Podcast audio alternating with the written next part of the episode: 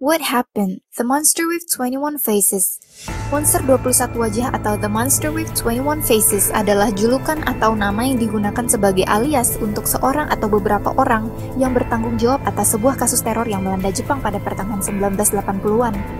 Teror ini dimulai pada 18 Maret 1984. Dua orang bertopeng menculik seorang pria bernama Katsuhisa Ezaki yang tak lain merupakan CEO Glico, sebuah perusahaan manufaktur makanan ringan.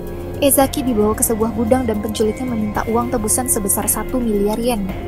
Pihak kepolisian segera bertindak.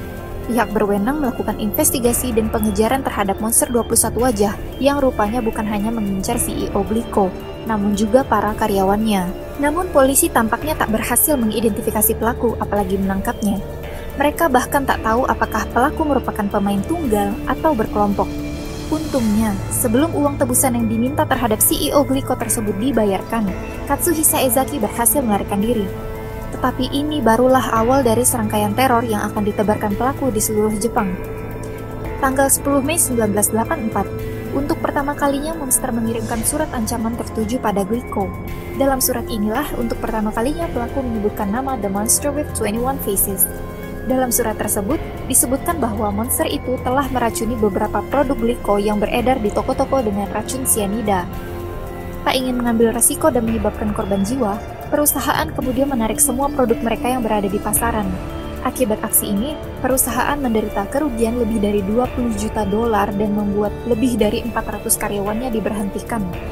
Sebuah petunjuk kemudian diperoleh, Dilaporkan sebuah kamera pengawas di sebuah toko yang memajang produk gliko memperlihatkan seorang pria tengah meletakkan produk-produk gliko di rak. Padahal pria tersebut bukan karyawan toko. Di dalam rekaman itu terlihat sang pria misterius mengenakan topi baseball, namun sulit untuk mengidentifikasi wajahnya. Pada musim panas tahun 1984, monster gila ini meminta uang tebusan yang lebih banyak. Kali ini bukan hanya produk-produk gliko yang menjadi target, namun juga menyasar pada produk-produk makanan dari perusahaan lainnya ketakutan seketika menyergap negeri Sakura itu. Pada Juni 1984, ia kembali meminta uang tebusan sebesar 50 juta yen. Menurut instruksinya, uang tersebut nantinya harus dilemparkan keluar dari sebuah kereta yang tengah melaju menuju kota Kyoto.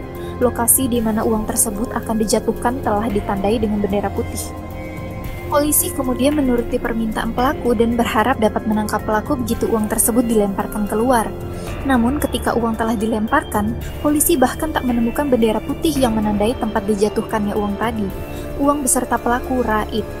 Menurut polisi, mereka sempat melihat seorang pria mencurigakan di antara para penumpang.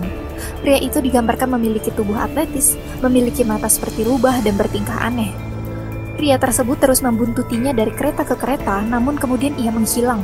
Menurut para investigator lainnya, pria itu juga sempat muncul saat membayarkan uang tebusan untuk House Food Corporation, namun lagi-lagi pria itu berhasil lolos. Pada bulan November di tahun yang sama, monster itu kembali meminta uang tebusan. Namun sama seperti sebelumnya setelah uang tebusan diletakkan di tempat yang telah ditentukan, polisi kembali kehilangan jejak. Sebulan sebelumnya, Oktober 1984, sebuah surat dikirimkan ke agensi berita Osaka. Isinya berisikan ancaman serupa seperti yang diterima Glico. Dalam ancaman tersebut disebutkan bahwa sebanyak 20 kemasan paket permen Morinaga telah diracuni dengan cyanida.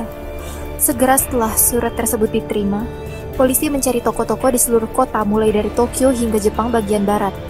Polisi kemudian menemukan lebih dari selusin produk Morinaga Choco Balls dan Morinaga Angel Pie dengan label Danger, contains with toxins tertera di kemasannya. Produk-produk lainnya kemudian ditemukan pada Februari 1985 sebelum produk-produk tersebut beredar di pasaran. Kepolisian kemudian merilis poster gambar wajah terduga pelaku pada Januari 1985. Gambar wajah ini bersumber dari video rekaman kamera toko sebelumnya dan juga kesaksian dari petugas yang melihat pria mencurigakan di stasiun Kyoto. Namun tak ada seorang pun juga yang datang untuk mengidentifikasi tersangka. Pada Agustus 1985, sebuah kabar mengejutkan datang. Kepala Kepolisian Prefektur Shiga, Yamamoto, meninggal dunia.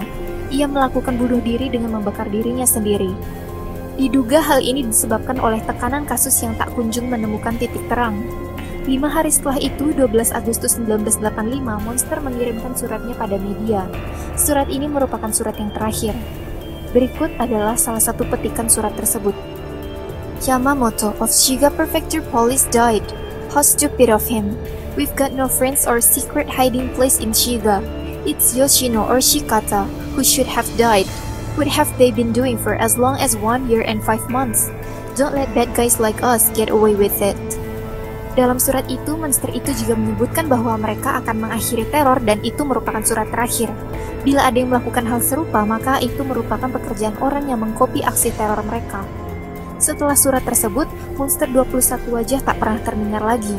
Tidak ada seorang pun yang ditahan atau ditangkap terkait aksi kriminal ini dan siapa orang di balik The Monster with 21 Faces masih terus menyimpan misteri. Beberapa waktu kemudian, Tokyo Metropolitan Police mengidentifikasi pria itu sebagai Manabu Miyazaki, yang merupakan seorang Yakuza. Namun saat dilakukan penyelidikan dan investigasi lebih lanjut pada Miyazaki, pria itu dinyatakan bersih dan tidak terlibat kasus ini. Hingga saat ini, tak ada yang mengetahui siapa pelaku dari teror itu. Demikian podcast kali ini, tetap jadi orang yang penasaran and see you in the next podcast.